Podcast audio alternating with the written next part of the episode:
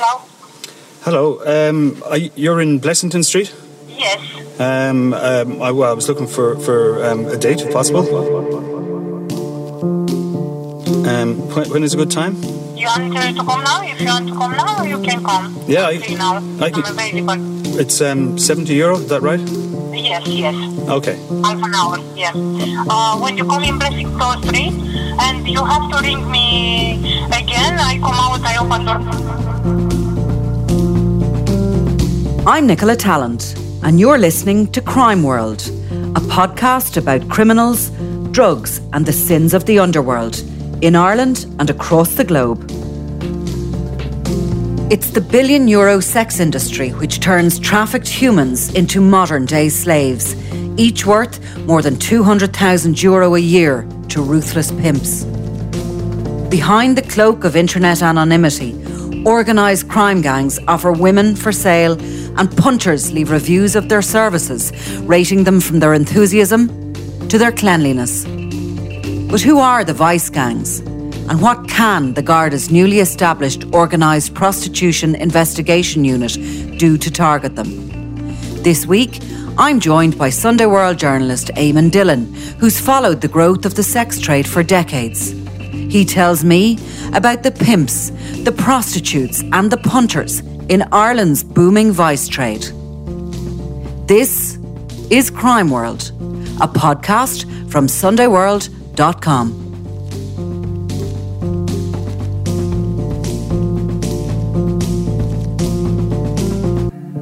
guards have taken an interesting uh, approach to prostitution over the years. Certainly, in the last maybe 20 odd years, we have been working in crime journalism. There's been quite a few vice units opened, closed again, opened, closed again. But nonetheless, this time round, um, the new Garda Vice unit has been opened as a direct result of the involvement of organised crime into prostitution. So this is a new, um, certainly a new approach to it. Obviously, the situation has become concerning enough uh, for an actual full bureau to be set up to try and tackle it and, and garner intelligence out of it. So, sort of, what kind of money are we talking about in the vice trade in Ireland, and who are these foreign, largely organised crime gangs who are involved? It's a it's a fairly disparate group um, in terms of a lot of it is based around ethnicities and different nationalities.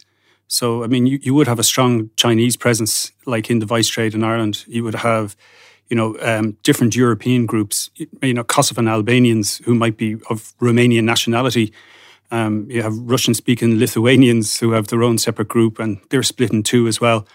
Um, you have the Irish people still involved. There's a lot of Brazilian operators uh, working away. Um, there's other, say, they would be probably Spanish citizens who are originally, you know, South Americans who are working in the trade as well. And it, it's it's it's become one of these things that some of the organized crimes do as a sideline because they have the resources to do it, they have the manpower. Plus, it's also something that it's um, something that they demand. It's something that uh, if I, over the years, I mean, there was one small village in Cavan, and I often wondered why there was seemed to be always eight prostitutes advertised in the one area. And a couple of years later, I think my question was answered when we found out there was a series of grow houses in the area. So basically, you had a, a bunch of criminals of again varying ages who had excess cash, and this is how they spent some of their money. Mm. So presumably, their bosses were raking it back in by you know the fellas were, I suppose, uh, you know, using the services, uh, and and, and that's that's what it is. I mean it's I mean, a lot of them advertise everything from you know uh, fifty euro an hour to two hundred euro an hour. Again, you can you can you can see by some of the ads the, the the different ethnicities that are involved, and you'll probably find that the the the kind of the higher charging ones are probably more likely to be earning better money for themselves, and that you know, the women and men who are at the 50 euro an hour, or sorry, 50 euro for whatever, 20 or 30 minutes, are probably at the very much at the bottom level and probably uh, the ones at the most, at the mercy of the gangs, some, you know, who, who use an awful lot of psychological pressure and coercion as opposed to, you know, physical coercion, which does go on as well. Mm. Um, I mean, potentially, this whatever it is 800, 700 prostitutes advertised every single day on various websites. And of that, I would imagine something like 5% or 6% could possibly be independent, you know, so called independent workers who are keeping all their own money. And then everything else, uh, you know, who's everyone else who's advertising is everything in between from, you know, entirely coerced women who aren't seeing a penny and who don't know even know necessarily what country they are to, to people who are, say, you know, for economic reasons turning to acting as a prostitute for a number of weeks to make money. And we've seen that in the past as well, where, you know, you'll have women from different countries who say, oh, I'm going to Ireland, I'm going to do a six week stint and come back. But, you know, they often find themselves at the hands of, you know, uh, some of these pimp managers. They're relentless in their perse- per- mm. pursuit of profit. And there's no way they're going to let these women rest.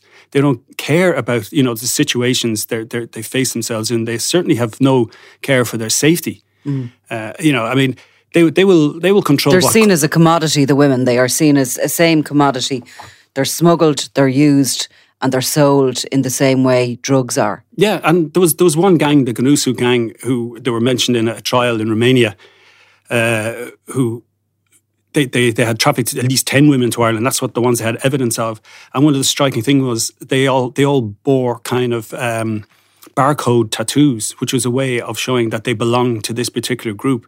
So the idea that you know you were commodified and mm. you had a barcode tattooed on you, not, probably didn't work necessarily as a barcode, but certainly as a symbol that you were a commodity was was was very really very apparent. Branding a human being, I suppose, to bring it right back to basics. This is a supply and a demand situation in the same way as illegal drugs are. Um, the supply wouldn't be there if there wasn't the demand. So you're saying there's 800, there's possibly up to the services of 800 different women being advertised across Ireland. Are you talking north and south or just in the Republic? No, that would be north. And, that would be north and south. Mm. Yeah, and and it does fluctuate. I mean, it did drop off at the beginning of the pandemic down to about 400, uh, but it, it's it's gone back to normal levels at this stage. So and again, like you know, uh, it, it can change over the year. But I mean I mean, at the very height of the Celtic Tiger, it was well over a thousand, mm. um, and it seems to have settled back like into this kind of seven, eight hundred sort of area. Which just you know, if you if you try and work out, I mean, it's a minimum, it's a multi-million euro business. Uh, I mean, and that's just say on one particular website, the one that would have been con- originally set up by convicted pimp Peter McCormick, former RAC officer or R, sorry RUC officer, and I mean like that's it's just a money making machine, mm. um, and they they have vast control of that advertising business in Ireland. I mean, it, it is illegal in Ireland to advertise prostitution services, as we saw with the whole saga of the In Dublin magazine, mm. you know, whatever, nearly 20 years ago, I think, at this stage. So, I mean, that, I mean, and there was what, fines of half a million doled out Remind to the publishers us about there. that. That's quite a while ago. Yeah, it's a long time ago now. I mean, In Dublin was, was kind of, how would you describe it? It was kind of a, you know, it was a, an events magazine yeah. based in Dublin. You know, it was always a little bit cutting edge. A lot of well-known journalists kind of cut their teeth there starting off. Um, you got to do stuff there that you probably wouldn't get a chance to do in other in other publications. But at the time, it you know it, it was it, it was straddling that grey line between what was illegal and what wasn't illegal, and they were they were kind of the main they were the main platform for advertising prostitution services, uh, which obviously kept the whole thing going. Uh, and then the law was changed. I forget exactly the date, but the law was changed, and, and um, advertising prostitution became illegal. And I think it was kind of ignored for a while. And then eventually, the authorities came down hard, and the publisher was was fined something like half a million. I remember at the time, which is a huge amount of money. So it basically it moved. That kind of happened. I and guess. overnight, it meant that the reach between the prostitute and the customer was gone. What did I presume, like all criminal industry, it bounced back fairly quickly and found a new way of reaching out to its customers? Well, I think there was there was a basically leaflets are turning up in sex shop sex shops within like you know a couple of days of in mm. Dublin being put out of business. I mean, then it would have been you know totally overtaken then by the internet. Um, I mean, in the early 2000s, I mean, the first the first kind of you know websites they would have used things like you know blogger posts and things like that to advertise, and it was it, you know it was a, a kind of a, a, patchwork quilt of different mm. ways of advertising. But gradually, um, the one the, the website Escorts Ireland, run by McCormick, that kind of became dominant. Um, I remember speaking to one guy, you know, who he was kind of complaining that he couldn't set up an advertising website because the other crowd kept using, um, you know, bot attacks to put them out of business. That every time they, they were up online, they were suddenly they just were, were just they couldn't operate. Nobody could could upload whatever they had, or sorry, no one could, they they couldn't download uh, and see what mm. was on his website because they were just under constant attack from all these these botnets. So they so were protecting their, their, they were protecting their their, their um, turf, their, their digital turf. turf yeah, yeah, yeah. So McCormick, because he was one of the most prolific, um, and I think his partner remains that way in that business. Certainly, somebody we've both come up across um, in the past. I'll tell you a little story about his partner, the Beast. Morgan in a while, but just bring us back to to McCormick and Morgan and where they came from and what kind of money they started making in, in prostitution.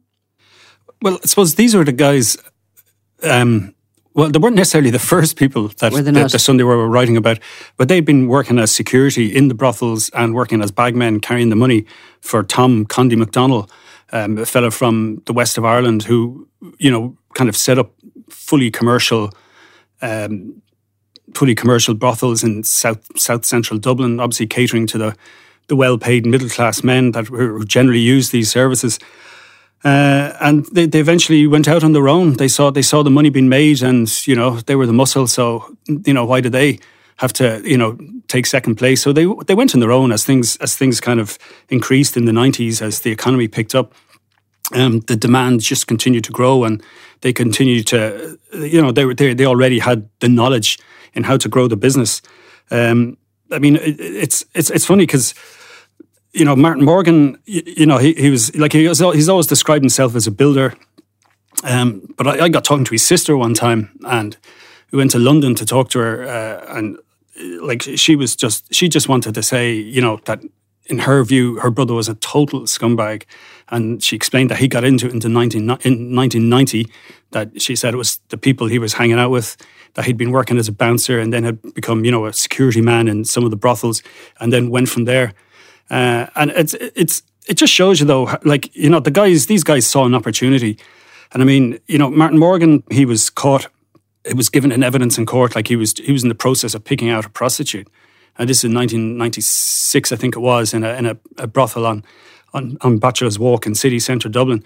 So here you have a guy, you know, who's still, you know, using women sexually as well as exploiting them to sell sex. Mm. Uh, you know, and it just beggars belief, like, you know, about mm. what kind of motivates, you know, these guys, you know, obviously apart from the money. But some of them, you know, and, and they're, they're, they're greedy in that sense, uh, in that they're, they're really protective of, of, of their business, you know, as you've seen through, say, the, the, the kind of the, the attacks on other digital platforms that mm. have tried to set up, and you know, so much so that Escorts Ireland is really the only the only one that still works in Ireland. You know, there's some of the other websites are kind of international. Um, international selling websites that allow you know allow a certain amount of miscellaneous ads appear. He's obviously one of those characters way back in the day when I started off in journalism. Um, I was certainly very young and naive, but I put myself up to do an investigation into the uh, vice trade in Dublin at one point, and they tended to have static brothels in those days that probably we all from the various newspapers had busted at one time, but they were still there, whether they owned the buildings or had long term leases on them. I think it's become a bit more fluid now, and they're doing short term renting uh, leases and that kind of thing. But um, there was a particular brothel in the Leeson Street area that Morgan was running, and um, I either answered an advertisement for a job or I went along looking for a job and was interviewed by him. Now, naively, when I think about it now, went into this building, went into a bedroom with him, uh, with a recording device, which was all I had with me, really, that would have uh, protect me. What was I going to do? Hit him on the head with a a uh, recorder. But anyway, he. Um, I'd say I just looked wrong, to be honest with you. You know, I certainly didn't probably look like an addict. I had dressed as appropriately as I could. I had tried to dress kind of really casually and stuff. But anyway, um, he did offer me a job, Eamon. He offered me two grand a week at that point, which was a lot more than I was earning in my journalism. But he copped He was as cute as a fox. He actually, at one point, my bag was beside him on the, the, the bed. He just asked me to walk up and down the room and what hours could I work. But he at one point sort of felt my bag and said, You're not a journalist or something, are you? I went, Oh God, no, no, no, no, not at all. But he caught me. He was cute as a fox and he was very polite and let me walk out the door. Now I know now that that was not the way he'd have handled any of the other girls working for him. He had a very bad reputation for being violent, aggressive, um, and generally threatening, doesn't he? Uh, no, he does. And I mean, like, I mean, I my encounter with him was well, luckily enough, it wasn't in a bedroom, um, but it was on one of the days when he was coming out of the High Court, and uh, we just took the opportunity, had spotted him, and had a photographer with me, and just you know rocked up to him and said, "Hello, Martin. You know, I'm you know I'm with the Sunday World," and he said, "Oh, that must be terrible for you," you know, and he was joking about it. And I said, Well, would you be interested in talking to us? And he said, I'd rather talk to snakes, he hissed. So, I, you know, he was, his brown teeth, you know, he just mm. looked so unhealthy and, you know, white. And he just, you know, and unfortunately, I, I, I, because I'd spoken to his sister recently who had branded him a scumbag, I said, Well, what did you think of that? And he says, Oh, I read that. It was very good. And then, unfortunately, there was a local, I don't know, chap hanging around says, Do you want me to do him for you? Uh, at which point that was the end of the interview as, as Morgan headed off. So I mean, doorstepping someone in the CCJ is always always a bit, a bit hairy. Yeah, absolutely. There's no doubt about it. So uh, in recent times. Where is Morgan? Where is his partner, Peter McCormick? And how do they fit in with these more violent organised crime gangs, uh, foreign gangs that are currently taking over the show here in Ireland now?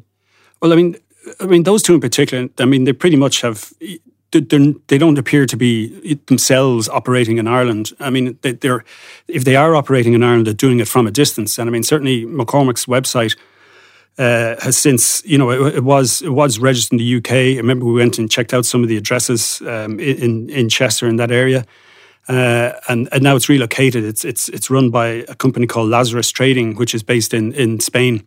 And I think the last time I looked, I think the servers were in Russia. So I mean, you know, the whole thing is is keeping it out of you know the jurisdiction. I mean, it, certainly McCormick's point of from his point of view, he doesn't need to be uh, involved directly in the trade anymore.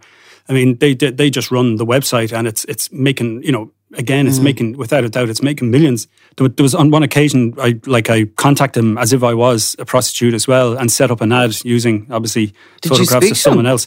No, it was oh, all no. done through email yeah. and it, it was a, a, lady involved and she was very helpful. Um, and they, they they were kind of you know in different messaging platforms and stuff. They'll say, "Oh, we take it very seriously that there's no one trafficked on our website." And they look for things like you know when you when you go on to the to register with them to put up an ad, they look for you know your passport and all this kind of stuff. But if you actually just put in fake details, like which I did, mm-hmm. it's just you, you sail through. And then the it was only then after I got about eighteen phone calls to my advertised number uh, that uh, I realized some of the texts were actually from were from the company that was running the website saying we need to get a photograph of you with today's newspaper. So all they were interested in was was making sure I wasn't either a rival or somebody setting up to, to steal from other prostitutes or a guard or a journalist or whatever mm-hmm. it was. But again, they copped it and I, you know, I kind of emailed them back and said, "Oh, well, I want a refund then and stuff like that." You know, just mm-hmm. for a bit of fun. But I mean, I didn't get my, my money back. Well, it wasn't my money anyway, luckily no. enough. But it just showed you. I mean, all, all this idea that they're there and they're protecting women was absolute rubbish. Mm-hmm. Um, mm-hmm. And it, and again, I was surprised. I couldn't believe how quickly it took off. And I'm talking about 18 phone calls in like an hour and a half or two hours. Now, some of them were repeat calls. There was also some creepy texts, you mm. know, from guys who thought they were texting a, a woman. Um, you know, the, the photographs we got of, of stock shots were basically a middle aged woman, and you could basically see a little bit of leg and a black skirt, and that seemed to be enough. You know, and it gave the impression I was German, and there was some extremely weird requests came in straight away. Because you were German, or just I think so, yeah. Because some of the was it was actually in German. Like uh, okay. uh, asking, "Do I do a certain thing?" and it was in German, so I didn't actually look it up. I'm not sure what it meant, but it just the level of weirdness, I guess, out there is, mm-hmm. is every time you think you've you've you've hit rock bottom, you just find a whole new level. Yeah, I kind of find actually when you're reporting on a lot of that, this vice and sex for sale stuff and stuff, you can only do a little bit of it. I find it, you know, there's certain elements of of journalism that you can just dip into and you have to come out of it because you start feeling the whole world is social misfits and that there's something wrong with you because you don't you, are it's just so alien to you isn't it some yeah. of the commentary and the way they treat women and it, it's it's incredibly grim mm. and i mean like some of the the brothels i've been into like over the years I mean, okay. I mean, once I was in a place. If your wife heard you saying that now, she might have to well, that's to qualify that. So I'll take her place here yeah, and say, please qualify yourself, Eamon, on that. Okay. On different occasions, you know, in the course of my work, we've I and other journalists from the Sunday World have gone into brothels, and you make your excuses and leave, and you're going in there for a particular reason to, you know, to make sure it is what they, they're claiming to be. You know, you have to get the proof in case someone tries to sue you because of our defamation laws in this country. So, I mean, I've, I've gone into like one time it was a, a beautiful house in the K Club, and it was being used as a brothel. I went in and there was there was two women there, beautiful you know, marble staircases, you know, but this was immediately after the Celtic Tiger crash um, which all of a sudden threw up some, you know, interesting properties. And, and that was part of the reason for doing the story. But then on other occasions, I remember looking at one that was was run in Cork by Anthony Lenan, and it was a back street, and it was this incredibly dingy back of a house with a big metal door, and it was horrific. It was an absolute, you know, it was a disgusting place. And you're you're in there with your recording camera, and I'm just thinking, I want to get out of here quick, like you know. And it's just, you know, and there's women who are in those places for eight, nine, ten hours a day. You know, they don't know who's coming through that door. They actually have no choice. I mean, it turns out in Lenan's case, um, he was actually filming. Um, and part of it, it wasn't so much to get you know compromising material on anyone. It was to make sure the women weren't ripping him off, and they were told they had to kind of count out the money in front of the hidden camera so he could see what was going on.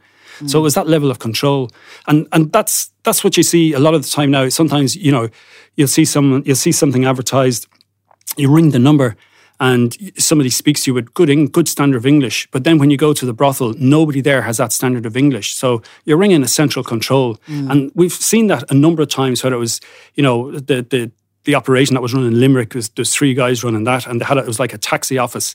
They had all they had a big whiteboard up with who's where. Someone's in Athlone, someone's in Tiptown, someone's in you know Limerick City and they had like you know a timetable behind it marked off what time the client was coming at and it was run you know and there was like 15 16 phones uh, there was evidence given when martin morgan um, was raided uh, they, they gathered up a load of phones and they were going off for about three days before the guards could get to them all. I mean, they, you know, the guards had all these phones, presumably in evidence bags, and they were ringing away.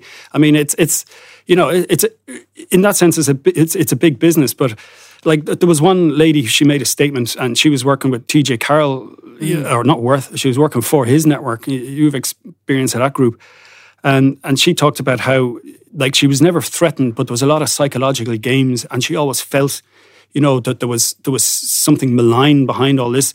And when she complained about the fact that she was expected to work in a ground floor flat in Drogheda where the front door was broken and couldn't be locked you kind of you, you, know you kind of imagine like the, the level of constant anxiety and fear that these women who to some extent have chosen to do this you know through economic necessity i mean you can make the argument they've they've they've chosen to do it but they're kind of stuck here for at least a period of time till they go back you know to you know spain or wherever it was they were from it, it just shows you the kind of the, the depravity mm. but certainly i mean i find over the years, there's been one or two kind of, you, you know, you get a whistleblower or somebody in an organization. And I have found them to be the most manipulative and kind of two faced people that I've come across. I mean, you know, you, are dealing with some, you know, out and out, you know, low life kind of criminals or, you mm. know, guys who've had, you know, really a really bad record for violence or you know or cruelty. Yeah, there's something, and they're not as manipulative. Yeah, it's the emotional. Yeah. It's kind of it's like the dark emotional intelligence mm-hmm. that's needed to be a successful pimp, where you lead people on. Like Anthony Lenan, and he has a conviction for for his his criminality in relation to vice. He was a particularly nasty character. T.J. Carroll, who you've described, he was from the Midlands. He was running um, a huge, big operation across Ireland and making an awful lot of money out of it. When he was eventually brought to book and he went on trial in Wales with um, a woman he was having an affair with, um, there was evidence given that he was basically paying these women in condoms. I mean, yeah, I mean, TJ Carroll is, I mean, he's a great example of, you know, how the system works. Uh, he had a farm machinery business doing repairs in Carlow and he also worked as a bouncer again and got into the trade that way. And he originally had another he, he, he had another uh, partner who's I can't tell you the name that that he worked with mm. another fella, and when he was being interviewed in in various guard interviews after his first setup was raided and he was caught for that. Like he complained that this partner of his was the whole time jumping on the women, and uh, you know, you know, it just wasn't businesslike, you know, and uh, and he kind of justified, you know, like you know, I'm a professional brothel keeper, you know, I'm I'm I'm kind of moral and upright compared to this business partner who kept jumping on the women. Oh, you could call it rape if you want. I suppose you don't see it that way. Um, and he suggested then there was one brothel that was shut in Tralee, and then and because a woman was raped in the location, according to him, it was because the brothel wasn't open. So therefore, you know, the vice trade, you know, is a service to stop women getting raped. So, so I mean, that's the kind of they will the always justify it, yes. you know, kind of twisted mm-hmm. logic that goes on. But his his like his setup was was just incredible. Um, like he thought then after he was busted the first time, he'd move to Wales so that he could set it up from there and, and then he'd be outside of the jurisdiction of, of the guards. But in fact, he made a bigger mistake in one sense that I mean, the guards were able to roll up his operation fairly quick, but he also had a, a, brothel working in, in Northern Ireland. And the fact that he was working from Wales suddenly put him into the category of being a trafficker. Because even sending a text telling someone to get a bus from Waterford to Enniskillen, you're now a trafficker. Right. And that's why he got the kind of the, quite a lengthy sentence in the UK that he did. It was initially six years, and then it became a 10 years on the basis if he didn't pay back the money, which I'm not sure he had access to at that stage. But even the partner that he worked with, she was a woman who came over here from um, Africa South and had been working for the Beast Morgan. So it kind of shows you the the tight knit nature of, of you know this group. That it's not really that many involved. But that's right. Shamelia Clark was her name, and I actually went to Wales to interview her in prison um, as she was facing charges herself in relation to it. She was having an affair, as she called it, with with T.J. Carroll her his family, she said, weren't too happy about it. She claims that she had started working here for Morgan, that she left his employ and went working for TJ Carroll, had started off working as a prostitute, but then went into a relationship with him and started answering the phones. She was essentially running the show for him. Um, now, look, you know, we can take what she what she said with a grain of salt, some of it, but she was able to throw a bit of light on the kind of money that was being made at the time by him. And a lot of those women were charging 300 euro for an hour session. They were working around the clock. They were a network of foreign girls. She always claimed that they had, she denied trafficking and said that they were willingly working for that, but evidence proved differently. In actual fact, interestingly, over the course of his trial, it turned out that TJ Carroll was actually going to or sending representatives to a place called Benin City in Nigeria, where he was buying girls. And that is a place that is known for voodoo rituals, where it's kind of a market of women um, from Nigeria and its neighbouring countries. Girls from the, the countryside are brought in to this market where they were they're sold into into international prostitution and they're sold through fear and through these voodoo rituals where they mix the blood of a chicken and a pubic hair and they set them on their journey. They have to pay back 10,000 but they vow during these rituals to uh, work really hard and to work long hours and to pay back the money they have to pay. And obviously it's all um, cashing in on their lack of education, their lack of opportunities, and the fact that they're impoverished. But he was bringing women in from there. And um, so it was a very sophisticated operation he was running. And again, the kind of a guy like you're talking about, like Morgan, um, like Lenan, that just had a very twisted opinion of women and what they should do and how they should work for him. And, um, you know, they just they are sort of I don't use this word very regularly, but they're real scum, those those kind of people that get involved in that. These women are a commodity to them. We have estimates that they could be worth a lot of money to them. I mean, what is a trafficked woman worth working in this country? in those. Well, there was a figure in, in one of the statements from um, I think there was about seventeen women that were, gave statements to the guards with um, TJ Carroll's investigation, and one of them was one of these um, women from West Africa who'd been trafficked to Ireland, and her story was how you know her mother sent her as a young teenager to work in the city to an auntie in inverted commas, an auntie, um, and she found herself working in a bar basically as a prostitute. And then one of the men there, you know, uh, became her her boyfriend, and he said, "I'll bring you to Europe, and we'll get you a proper job as a waitress." So she went along thinking this was great. Um, spent three days in a hostel in Dublin city centre. And next minute, she was picked up by uh, another African woman who said that she owed 50,000 euro and she had to work it off. And she spent five months in different brothels in Ireland. She wasn't sure. She wasn't sure where she was. She didn't know whether she'd be arrested. Um, and I think it was another. Eventually, it was another one of the prostitutes, one of the older women, um, had said to her, "You know, you can walk out of here." And she had managed to kind of either scrape or put together about four hundred euro, and she'd gone on the bus. I think at that stage she was in Dundalk or Drogheda, and she simply she, she got on the bus and came down and approached the guards. And I think uh, one of the agencies involved and one of the NGOs working and who work with um, prostitutes got involved and I mean, that's just, you know, it's a horrific story. Mm-hmm, mm-hmm. I mean, the, the only, you know, I mean, they're, they're not, it's not the, that's not the norm either, but it is a significant kind of minority of some of the women who are forced to work here as prostitutes. I mean, certainly there was one lady I spoke to a couple of years back, uh, and she used the name Anna, um, and I met her with her Irish, her, her, Irish boyfriend that she since met, and she had uh, her story has actually turned into a BBC drama, and she had been basically walking down the street in London and was bundled into a car. She was drugged. She found herself flown into Ireland and was told she had to work as a prostitute. And she was, what, 21 or something, or 20 at that stage. Uh, and they knew her mother's name, they knew where she was from. Uh, this particular group uh, would go on to be, they were, they were prosecuted in both Sweden and in Northern Ireland for, for running prostitution uh, rings. And, you know, they got four or five years. They were a family based group. But at one point, she describes how the guards raided a brothel in Galway and there was three prostitutes in there. And they, they were the ones who were arrested by the guards at the time, which we can come back to about the approach and mm-hmm. in terms of the new unit. Um, and they were brought before the courts and they were charged with, you know, running a brothel, you know, uh, you know, it was relatively minor charges that were brought against them, and they came out of the district court, and there's the family who were pimping them, waiting for them, and she's just it was the most bizarre story, and you know, it was kind of. It's sort of hard to believe that that goes on in this yeah, country. And I mean, it? and to be honest, it was only for the fact that she had a certificate from the National Crime Agency that said that you know she's a she was a victim in this, and you know the certificate was that she wouldn't be prosecuted for any crimes that she may have committed while she was being victimized. Mm.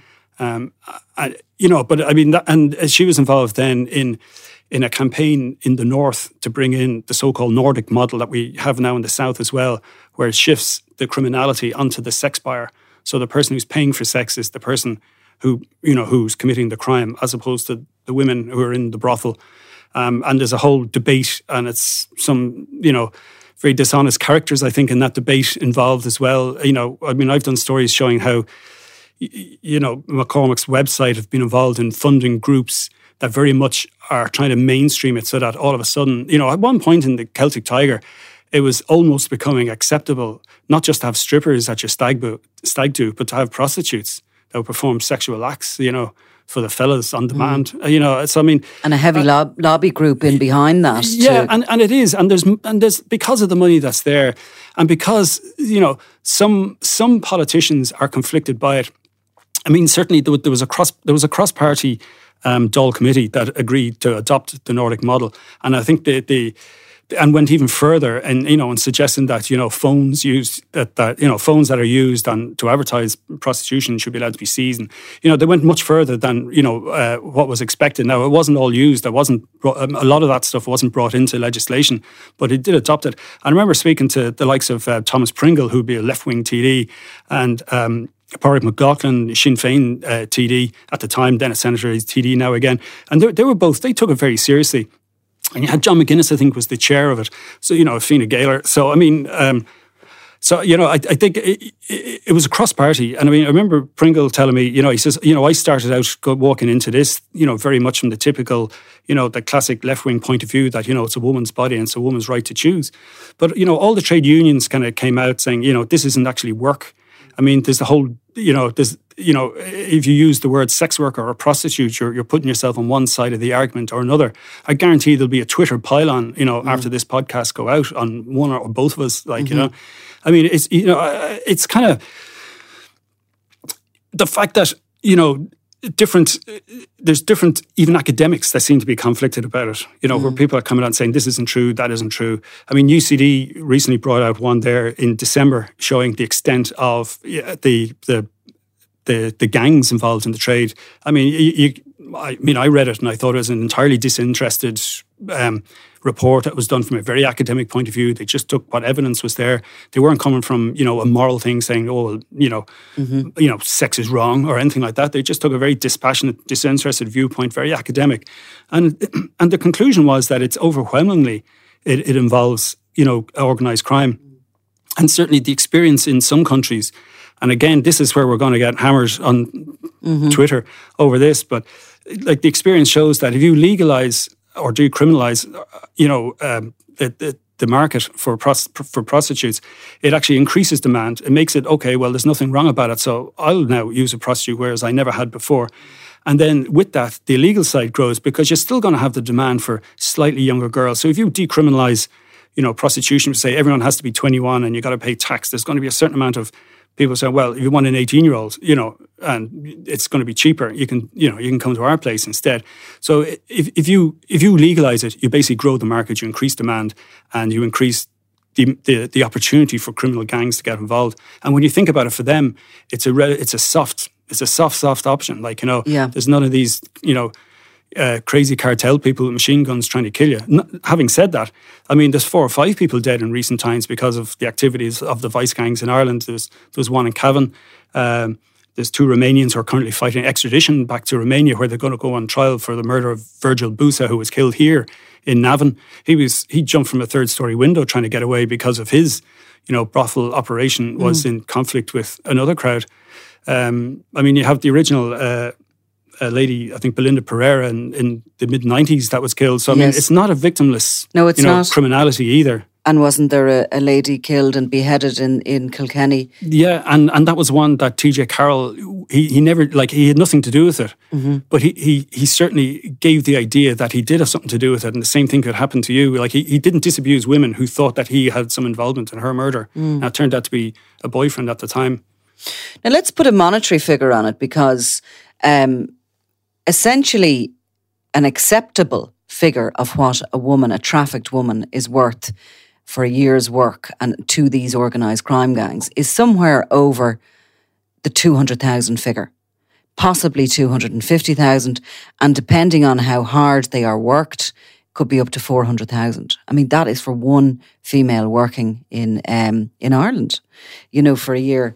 Um, so that's a lot of money at stake. Um, obviously, these gangs, because they're running as gangs, they have more than one. They can have anything 10 to 20 women operating around the country. They move them around. This is modern criminality, and this is how we come to the vice unit and the kind of areas that they are going to have to work with. Gone are the days when there'd be a long term lease on a premises in the city centre or that there'd be somebody would buy it and use it as a brothel. For quite some time now, they're movable feasts, these brothels. They open and close and as you say, everything is controlled online by the the advertising where, where things are. So tell me a little bit about how that has changed and where we're at now with it uh, regarding it moving around the country and the girls being moved constantly. Well, uh, part of this comes from this idea of keeping things fresh for the punters, so that it's it's not the same prostitute in your local town day in day out. And I mean, like they're moved on a weekly basis. Um, you know, most of the time they'll just get a text telling them get the bus, go to such and such a town, go to this address. Sometimes they're collected. I know in the past, like we've been watching, waiting for a bagman and seeing you know a driver turn up and collect two women and bring them to another another uh, vice den, another brothel. Um, that's one part of it. Another part, like it, it keeps them to some extent, uh, you know, it allows them to be controlled because they're not kind of sure where they are. They don't get to set down roots. They won't necessarily say, um, you know, form a relationship with with one of the punters that might, you know, help them escape or whatever, or get out of the state that they're in. It, but um, I mean, certainly it is controlled. But I mean, in terms of, I mean, originally, I mean, you had had kind of at the bottom level, you would have had people walking the street. Um, a lot of them would have been drug addicted women. Uh, you know, it was extremely dangerous, very violent, apart from you know the cold and all the rest. And I mean, that would have you know gone all the way back to the you know derived from the days of Monto and you know, from you know the turn of the century when you know Dublin was Europe's biggest brothel because there was 18 British Army barracks here. And so, I mean, we've always had this with us. I mean, it, like it is the oldest profession.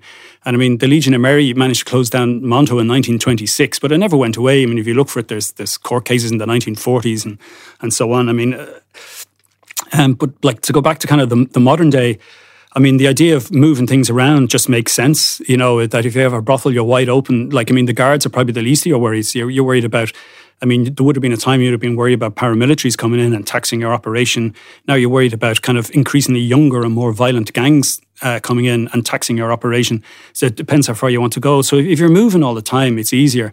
I mean, certainly with the collapse of the Celtic Tiger, I think I mentioned it earlier, like, you know, that, you know, some of the properties involved were fantastic, you know, and, you know, it went quite upscale for a little while nearly.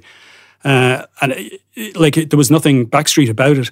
But the, one of the key things to remember, and again, you, you, know, there's been different CAB operations that have kind of highlighted this: that if you have a two bed apartment that you, you can you're getting 600 euro for in, in Limerick, if you're if you're supplying that to somebody running a, a vice stand, you'll get 2,400 a week.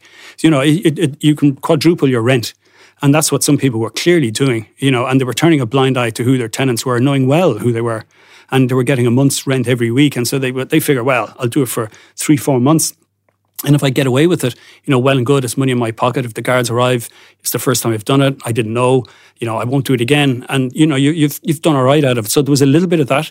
Then you had some people uh, who part of their job for the crime gangs or f- for the vice gangs is to actually source apartments and is to find places because they constantly need to move. If you do have, you know, a landlord that doesn't want a, a sex for sale operation in his property or certainly neighbours, um, you know, and, and it's fairly obvious what's going on. You know, once the you know once a, a property has, is being used in that way, I mean, there's a constant stream of people, you know, knocking in there's fellas walking around with mobile phones up to their ears, looking around for street names and numbers. So I mean, it's it's it's it's funny in one way when you spot it, but it's sad and uh, obviously in another. I mean, one example of that was um, a fella called Tom Lyons.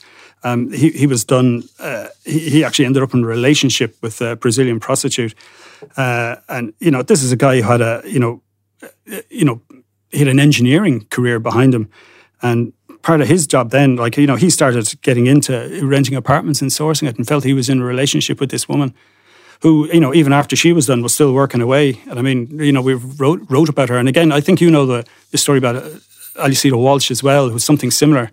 And it just, it just, you know, they're, a Brazilian kind of granny who was recently evicted. Well, she was actually forced out of her home in Limerick uh, because the Criminal Assets Bureau took a case against her proceeds of crime case against her. She had an apartment down in Limerick, but she was sourcing um, apartments for a long time and then, you know, renting them on. She was making quite a lot of money when I actually looked at the amount of money she was, say, for example, renting an apartment for 2000 but she was renting it on then for six.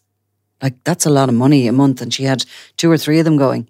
And even in Lyon's cases, uh, I mean, he was using his position in his engineering company to provide references for mm. the prostitutes that were going to be working in in, in these apartments. Mm. So mm. you know, it, it, but it's just again, it's because of the money, you know, and you wonder about you know the motivation. million a year. The vice trade was uh, was estimated at being worth at the end of the uh, the Celtic Tiger years, and I think if you follow organized crime, we seem to be back to around that stage. I think there was they, you know, like everything else, they suffered from the recession, but they're they're back up around there, and obviously the uh, obviously COVID and the pandemic hasn't affected it if they're back to full capacity again now.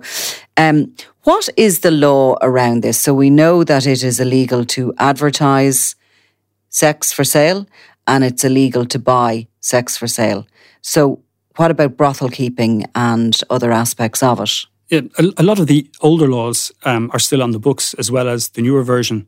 So, I mean, it's still illegal to be a prostitute. Um, and it's a brothel is defined as if there's two prostitutes in the one building.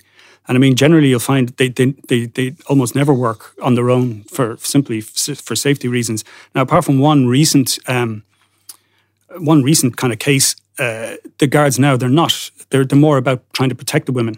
Uh, there was one in in Kildare um, I think about a year and a half ago, where two women, one of whom was actually pregnant at the time, were uh, you know they were working as prostitutes in a house in in the town, and they were both given six month sentences at the, the district court for that. And I mean, as far as I know, that went to appeal. They were, I mean, uh, they, you know, they were they were given a um, leave, you know, leave to appeal straight mm. away. Um, I'm not sure exactly what happened in the end, but I mean, that was that was one being cited as you know the, the, the Nordic model isn't working, but that was actually a case brought against two women under the old laws. Um, now, certainly the, the chief superintendent, uh, Derek Daly, who's in, you know running the kind of the new prostitution unit, he's saying quite the opposite. He's saying that they're going to go after the organisers. And there was one case recently involving a group of fellas, um, and, and, their job was going out and breaking into uh, brothels and attacking the women involved, the women and men.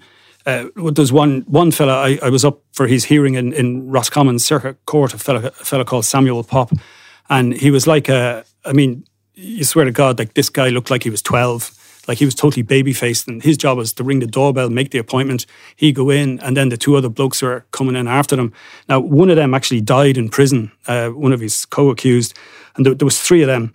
So there's a, uh, the thing was then there was there was a second there was around the same time there was another um, robbery in in of, of, a brothel two women working together in the north inner city and the guards involved there worked with them.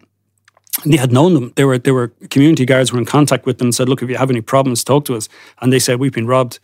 And it, the guards were able to track them down. And it was the same it was the same three fellas. And mm. it, it was it was said in that court case that their job they were didn't say who exactly for but their job was to go into tax you know, the, the prostitutes working. And certainly the one in, in Roscommon, it was a, a fella, um, a, a, man and a woman, you know, were both working as prostitutes in the same thing. I mean, they had a knife held to their throat.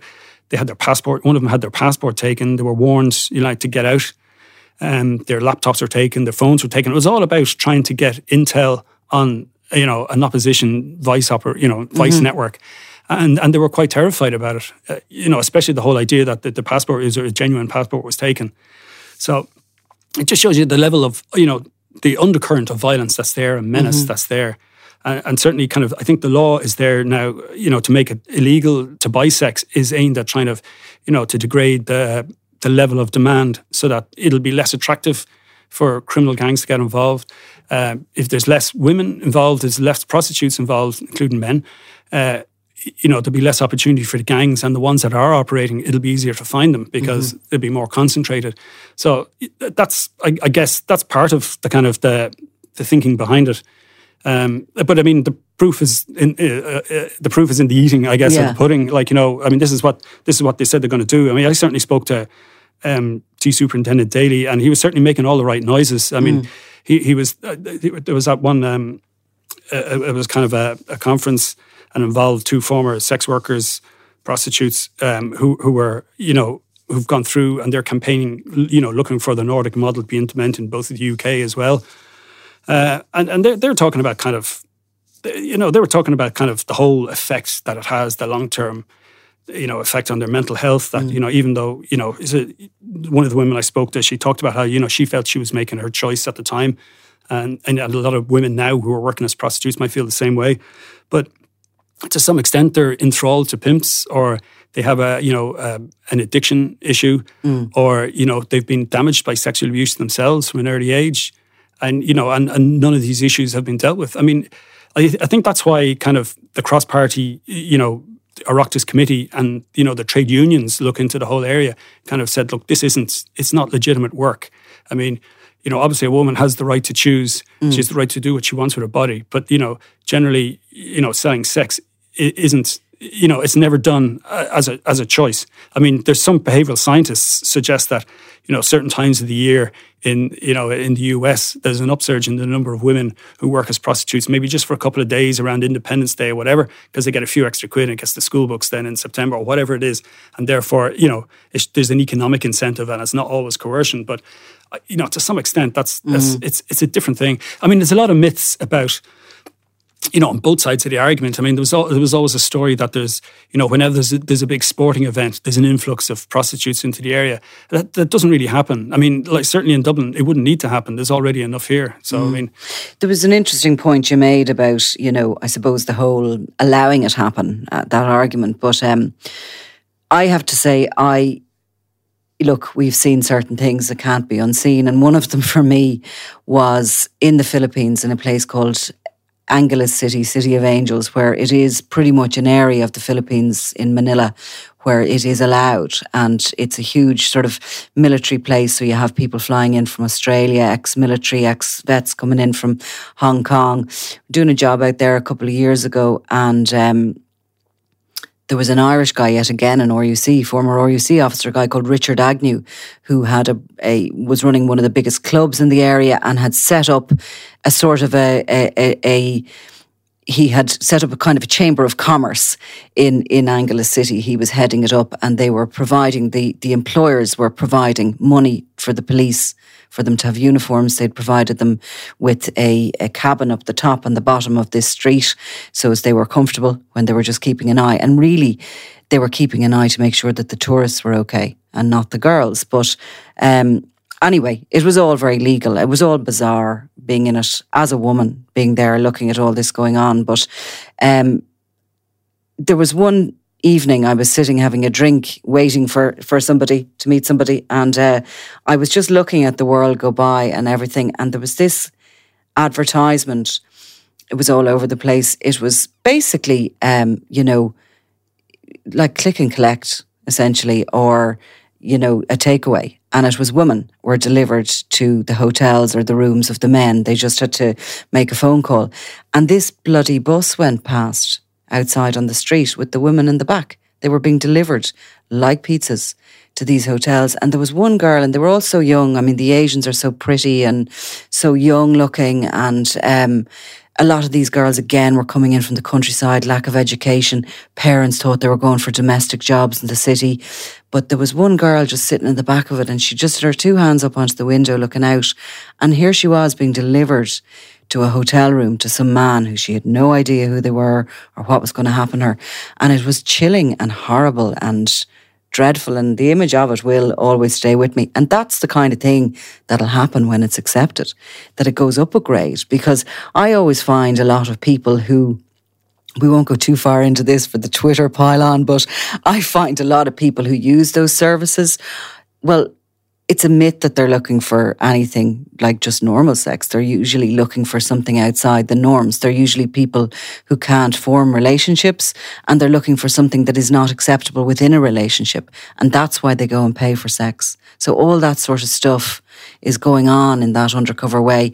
You allow that to be acceptable and, and you don't know where you're where you're going. But a lot of it is, I mean, there's been research done, and m- most users of prostitution services only go to a prostitute once or twice a year, and on average, they're they're average suburban dads. They're people like me. They're mm, you know mm. fellas in a, in a, in a job, middle aged, you know, who've probably got kids and a wife at home, and do this twice a year, whether it's on the golf away weekend or the rugby weekend away or. Mm you know, or the weekend the missus away shopping or whatever, you know, that's it's it's it's a you know it's a, a, quick thrill or whatever it is. I mean, and then without a doubt, then you do have your your your people who are attracted to the darker side who gravitate mm. to that and they're looking for something that you know they can't get anywhere else. Mm-hmm. It is what it is, as you say. It's the one of the oldest trades, certainly in Dublin and uh, in a lot in a lot of part, parts of the world. It, it, goes back, and it and it is always going to be there. It's just how we police it.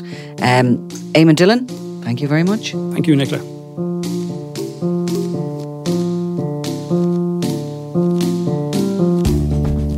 From SundayWorld.com, this is Crime World, produced by Ian Mullaney.